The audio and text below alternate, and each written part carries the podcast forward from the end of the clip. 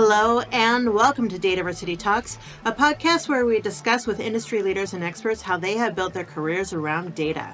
I'm your host, Shannon Kemp, and today we're talking to Gail McAuliffe, the Senior Advisor Data Management at the Canadian Air Transportation Security Authority.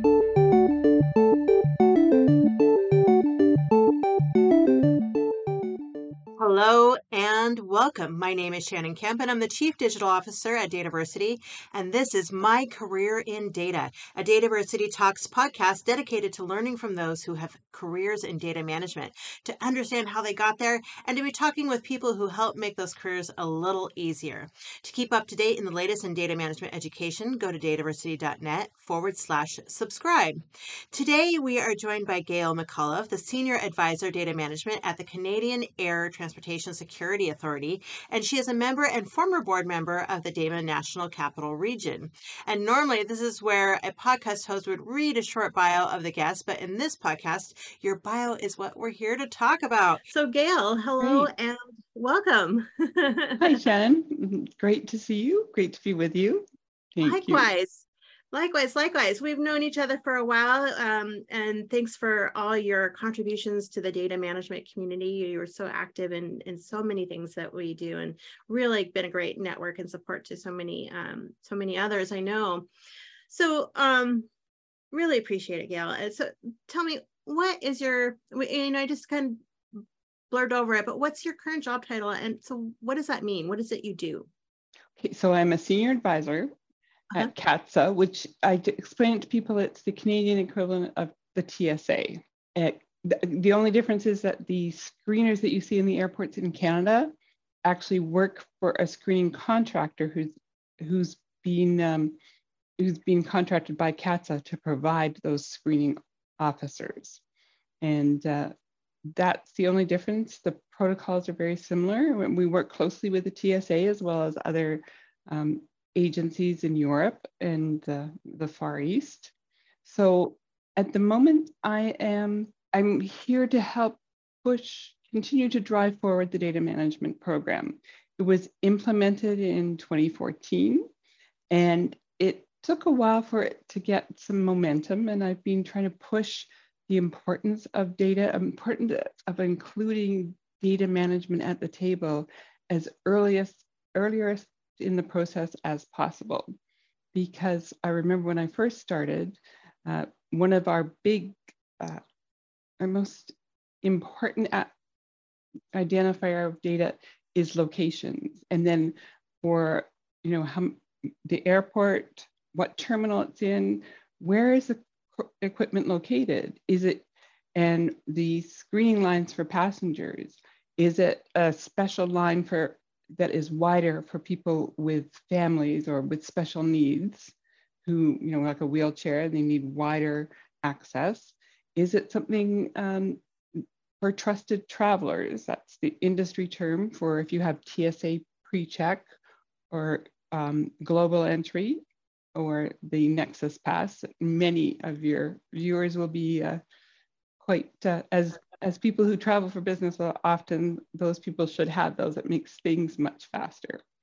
And what would happen is an airport would decide that, oh, that line's, um, we're, we're going to be doing some renovation, so you need to close that line down. And we'd find out after the fact, and or they'd, someone would open a new location at, a, at an airport and we, we'd find out when someone would contact the business team responsible for the reporting and say, why are my reports long, wrong? I don't see this screening line in my report. Or this screening line used to be family special needs and now it's just a regular line. Why is it still showing as FSN? And that's one of the things that we in data always know. The most important thing when you start a new at a new place is learn those acronyms and those common business terms. I also chair the data stewardship team, so I work with them to help with the training, and I work with other people in IT. And because we're a government agency, data we don't quite follow the DAMA wheel. So for um, security classification, that belongs to our corporate security department. And then we have an information management team, and they're responsible for privacy. So it's a lot of collaboration to make sure that we're looking after the data properly properly. And one of the other things that I've been doing is writing um, the data management policy, as well as the cloud solutions policy and the data management framework for you know formal documents. So uh, that's been interesting and and fun. And it is fascinating. It's, it always is fascinating to me, you know, the data that people look at and that they deal with and um, you know that it's truly interesting and and, and in interesting times um, so tell me, you know, Gail, and when you were a little girl, did you dream of being a senior advisor data management when you grew up? Like, is that what you wanted to be? no, I don't, I didn't even know it existed. Actually, my parents used to, my parents are both from the UK and they used to tease me that I was like a shop steward because I had a righteous sense of injustice. So I thought, oh, I'll be a good lawyer one day. And then oh, yeah. um, I realized, no, I, because I did, and we loved debate in our family, and uh, you know, and I'm I was always obsessed with fairness. So, oh, that would be interesting. Then I started um, once I was in undergrad and met actual law students. I realized, hmm, no, that isn't really for me.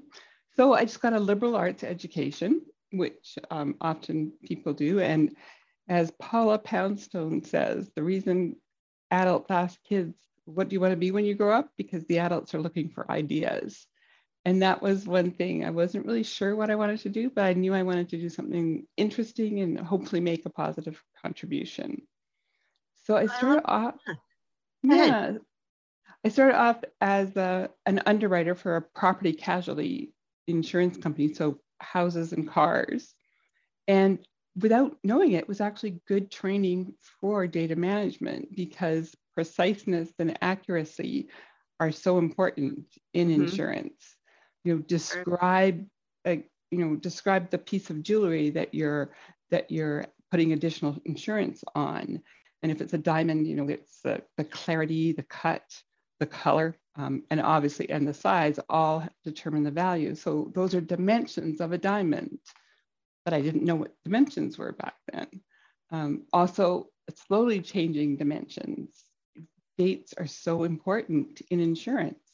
For example, um, I have, you know, I have a break-in at my house, and I things are stolen, but mm-hmm. I just submitted my application to the insurance broker. But the insurance broker has often been given the granted the authority to act to bind coverage, so actually cover you as soon as you signed your application. So that application might not even be at the insurance, well, back last century, it wouldn't have been, it wouldn't have arrived by courier or snail right. mail to the insurance company. But yes, you're still covered because, you know, you have the effective date was the first of March and the uh, the break-in happened on the 2nd of March and the underwriter didn't see it until the 3rd of March, but that's okay because the underwriter would have agreed to, to write it. So that's um, that's something that really stood me in, and also document your file. My very first manager, that was her mantra, which mm. meant record the date and the time, the name of the person, what agency or insurance brokerage they were from, and then the details. And I've actually had my notes looked at twice in examinations for discovery, pre-trial hmm. examinations. So mm-hmm. um, again, that's all about the data. So, so how did that lead you to your current role, and what um, what was your path to get into become a data management expert? It was it was quite circuitous, I'd say. I um, you know, was underwriter at, at different companies, and I then began to work at a new company as a as an a head office underwriter, which is someone who advises underwriters across the um, across the different regions of the country as to what you know how to define a coverage. I also helped to write policy wording or update policy wordings. But that was back when most insurance policy wordings were written in legalese, and we were changing it to uh, plain language. And that position was in the technical team, which so beside a small IT shop and I worked closely with a business analyst, thought, oh, that looks interesting. So next job I got was as a business analyst, um, working for a, a startup in, uh, in insurance.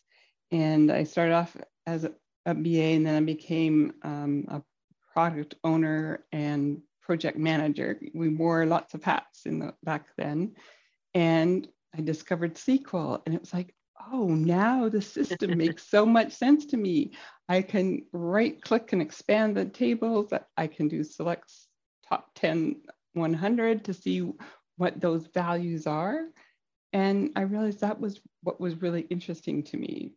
So my first real data management job was implementing, uh, represent, representing the project management business side of the organization in, in conjunction with an MDM implementation consulting firm.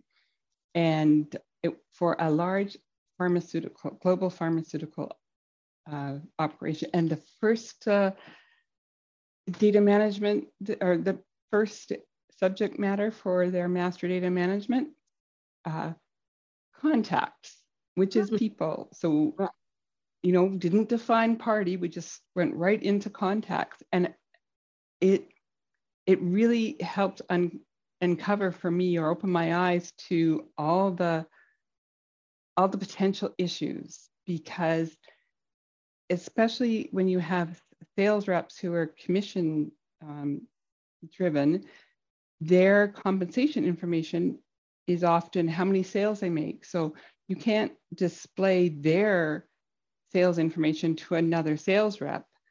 And it was it, to the point that they enforced you can't you can't see another sales rep's contacts or customers, which makes sense except when you have two sales reps in the same geographical region, but selling different product types. Mm-hmm. So there were so many duplicates because of course the first thing that they would do is search to see if that doctor's office already existed and they wouldn't see it because it existed for someone else so yeah yes it it was interesting and uh, and that that was fun and um, then i just continued in different data roles um, in insurance and in healthcare and I eventually became um, global director of business intelligence for a uh, global global insurance broker. And it was interesting because we did operational financial reporting from our data warehouse. Mm-hmm. So um, that was a lot. It was very interesting at the, the, the last week or two of the month in the f- first week of the month because that's when everyone wanted to look at their reports. And of course, sure. when you're trying to load transactions that uh, during, you know, for two weeks in the month, hardly anyone looks at. And then for the first and the last week, everyone, everyone's loading transactions and everyone's trying to look at it. So um, then we made the decision to move back to Canada. And so I ended up in Ottawa. And, uh, you know, as a almost bilingual person, I wanted the opportunity to be able to uh, re- regain my uh, French speaking and, and writing. So that's been fun. Oh, nice. And yeah. So here and so here I am and continuing to do it. And luckily, lucky enough to be able to work from home whilst I'm I'm doing I'm doing this. Fascinating. It's it's a very interesting path indeed. Um, and so as you've grown into this, you know, we've talked, uh, um, do you see the importance of, um, so, well, actually, let me back up a bit. What, what is your mm-hmm. definition of data then? And how, um, how do you work with it? You've talked about it a little bit, but how do you work with it um, in your current job? You talked about the data that you analyze, but what else do you do with it?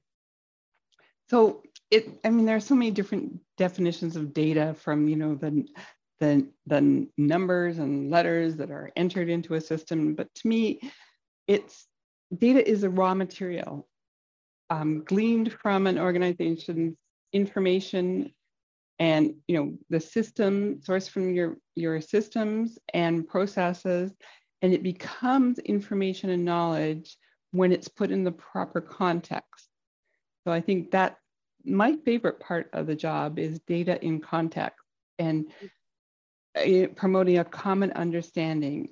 Um, for instance i once worked for a, a um, multi-hospital chain and what define a patient and is it a patient you know people it, it was a specialty hospital so people would come to be diagnosed so mm-hmm. um, it, someone decided that you don't call a person a patient until they've had their first treatment oh. well some treatments can also be considered diagnostic uh, procedures so when is it a diagnostic procedure and when is it an actual treatment? That was a bone of contention. And some of the business, the, the people whose compensation relied on revenue would say, um, well, a new patient is any of these procedures. Well, okay, so you're going to artificially inflate your, you know, your number of new patients in the first year using this because it was an organization that decided to implement a new process by implementing a new system. And so fine for the first year, you'd look great, but in the second year it would drop because you're not you're not always converting those like not people who come for a second opinion and that's the only reason they come versus the people who come for for a clear diagnosis. Maybe it is second opinion and decide, hey, this is where I want to have my treatment. So that that was interesting. And uh, you know, what is a, a hospital bed? You know, or no, I say, what is an inpatient? Well, an inpatient is someone who's in a bed. Well, if they're being treated in the emergency room, is that a bed or not? Mm. Um, that was lots of fun. Sorry, I got off track for a moment there, but oh, no, I love it. I mean, you said that you know data in context is your favorite thing, and that's some really good examples. You know, it sounds yeah. so easy to just say to you know what is a patient, and and you know it seems like it's such a simple thing, but it's not. It's it's very it's very complicated. Uh, um, Especially in the data Dataversity webinars, when people say, "Oh, you know, customer is something that you, you know is a subject area of master data," and the people who have been in data management for a while kind of chuckle to themselves saying yeah it's an obvious place to start but it's not an easy place to start. Because you know define a customer. Well to a marketing person a customer is a someone who has a potential to buy something someone you want to attract to your web website perhaps or to your store. Well to to uh, into a, a, brick and mortar store or to the um, you know the accounts payable people it's someone who's actually per- made a purchase is a customer. Everyone else is a potential customer or a or just a contact. And actually at that hospital some of the inside sales reps because they were you know if if they answered a call from a potential patient, then they they that person would always be rooted back to them. So they would get that person did become a patient, then that counted to you know that was a positive uh, aspect of their compensation, and they wanted. But it takes time to enter information into the system when you're talking to someone. So they wanted to be able to save a contact with just the first name. Yeah. How many, you know, not, you know, there aren't as many Shannons and Gails in the world as there are Johns and Peters and sure. Marys and Karens. So right. that it's just not feasible. With a robust catalog of courses offered on demand and industry leading live online sessions throughout the year, the Dataversity Training Center is your launchpad for career success. Browse the complete catalog at training.dataversity.net and use code DVTalks for 20% off your purchase. And, and, is that how you work with data currently in your current role? Is putting it into context for people, and and uh, is that primarily what how what you do?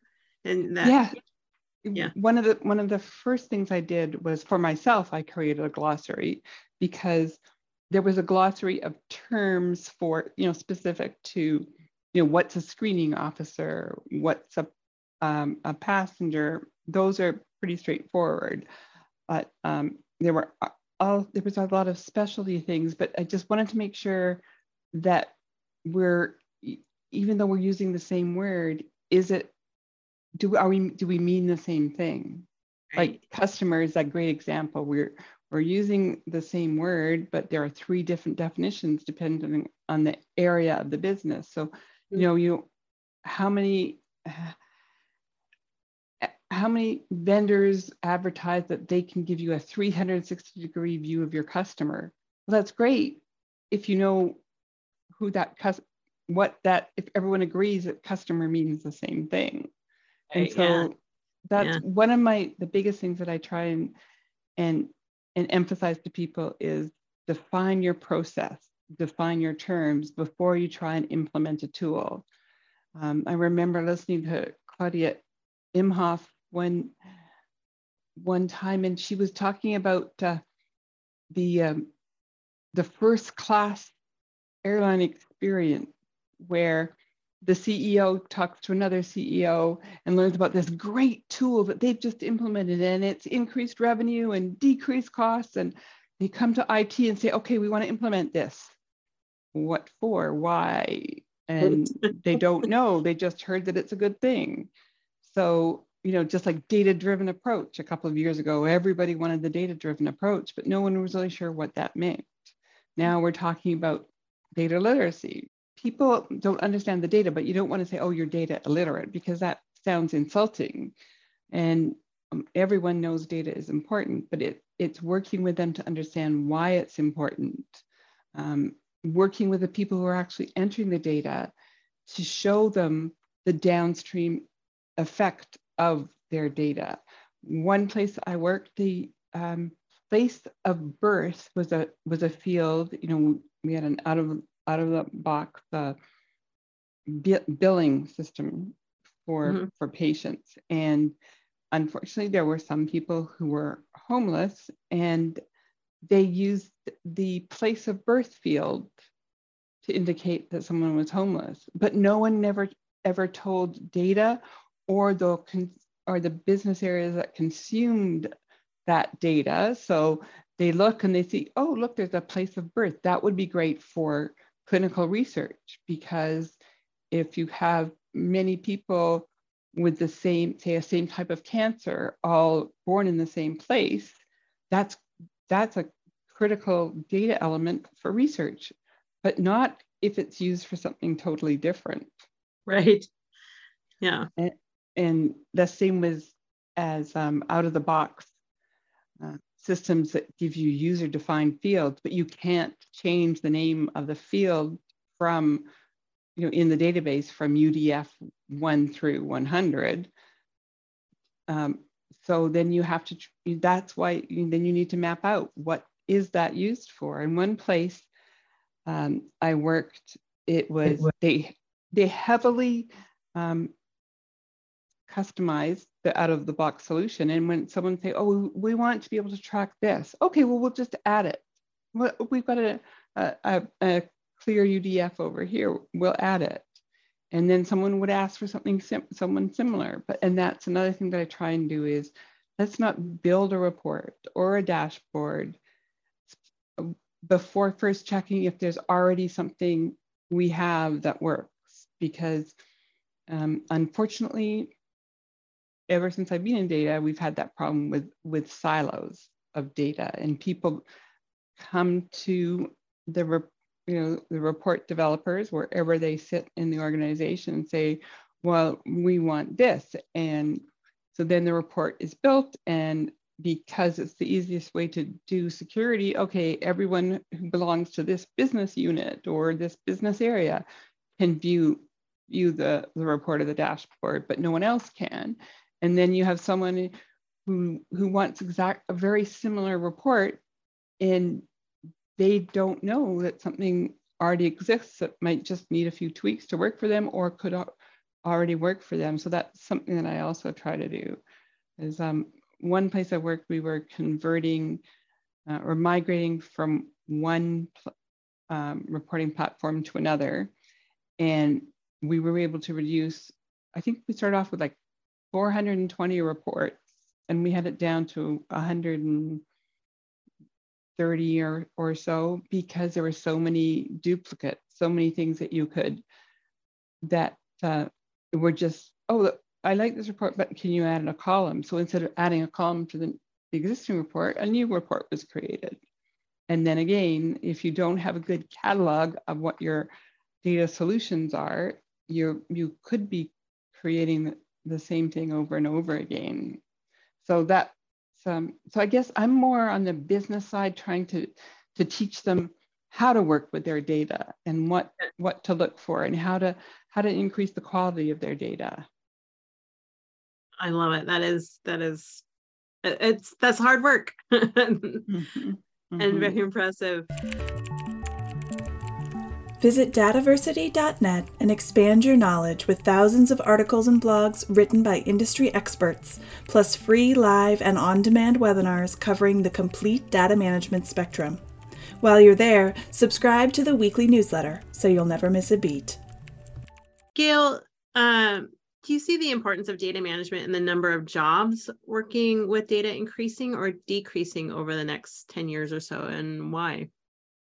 I think I think it's going to increase because everyone's caught the data bug, so to speak.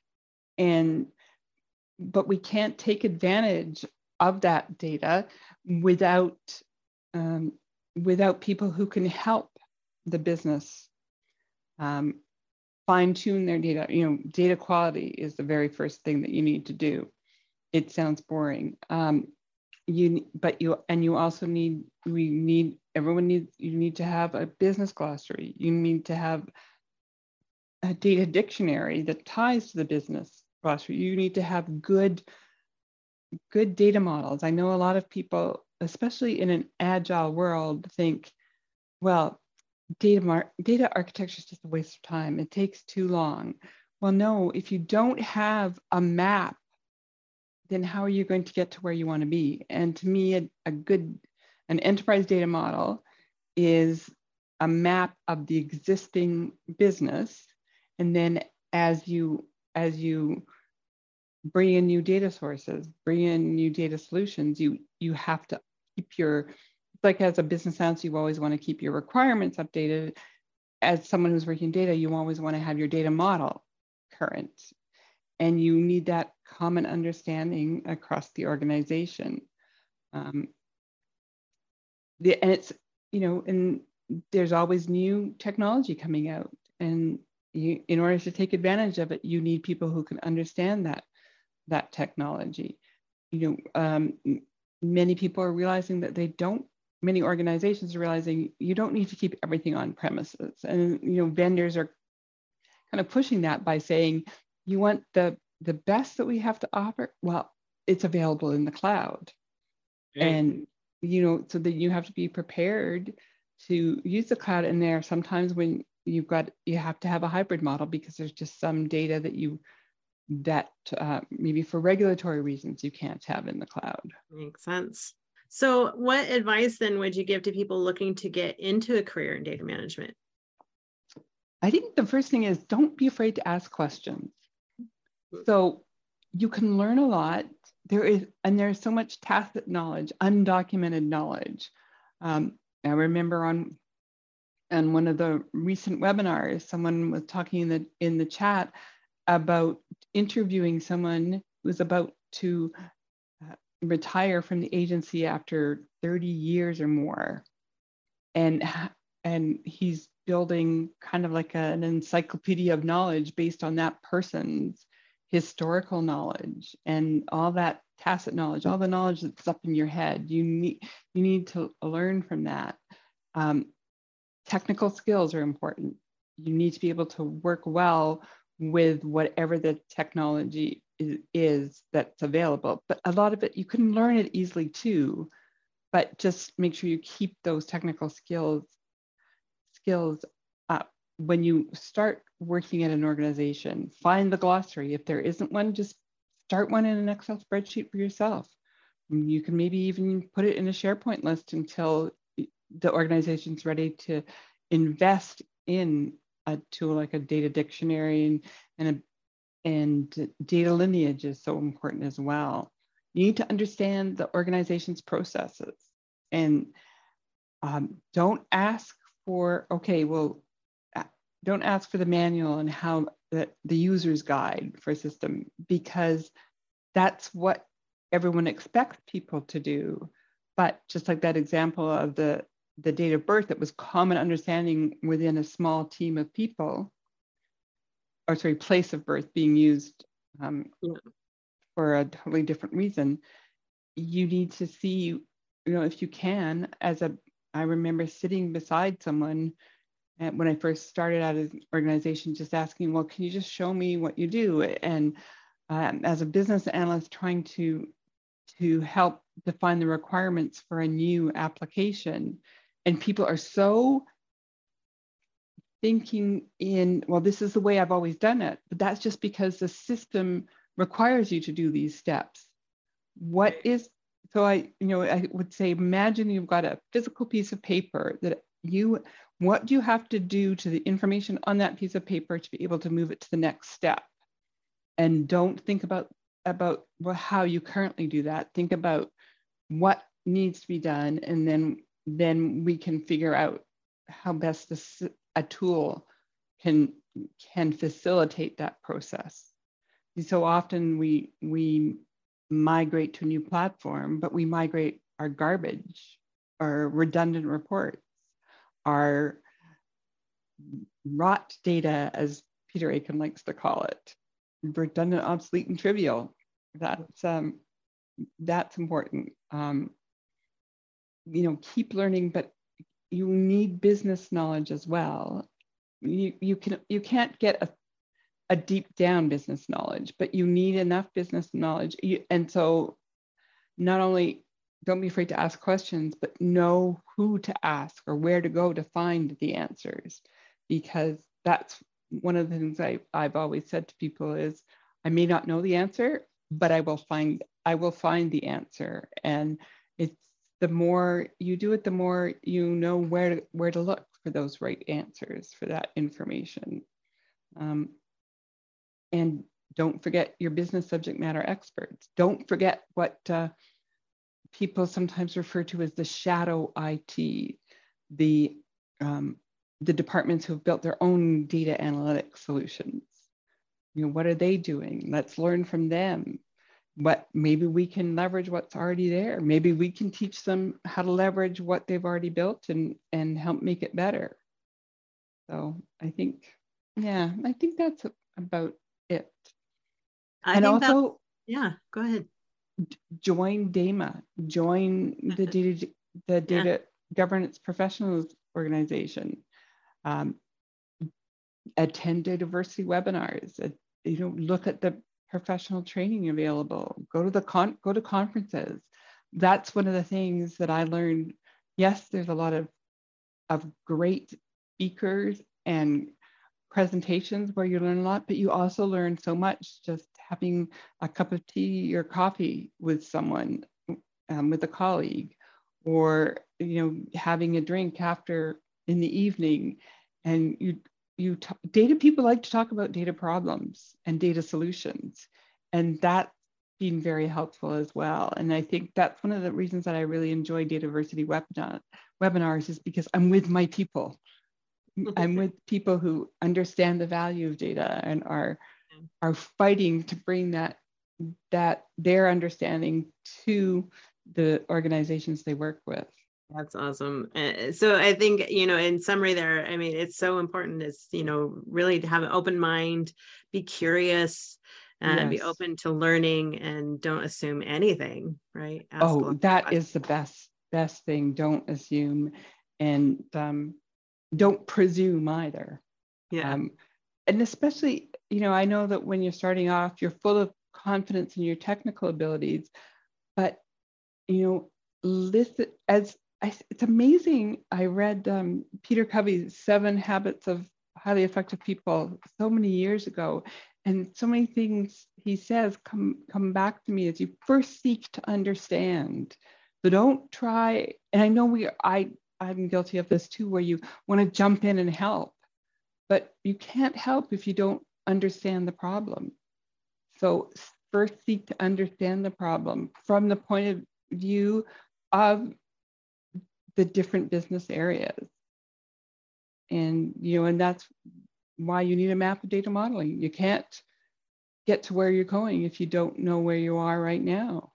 So true and so important. And Gail, thank you so much. This has been really a great conversation and really interesting in what you're doing. Um, I, I, love these conversations to find out more about about you and what you're and all the things, the great things that you're doing. Um, and, and thanks to all of our listeners out there. If you like to keep up to date on the latest podcasts and the latest in data management education, you may go to dataversity.net forward slash subscribe. Until next time, Gail, thank you so much. Thanks, Shannon. This has been so much fun. I love talking data. Thank you for listening to Dataversity Talks, brought to you by Dataversity. Subscribe to our newsletter for podcast updates and information about our free educational articles, blogs, and webinars at dataversity.net forward slash subscribe.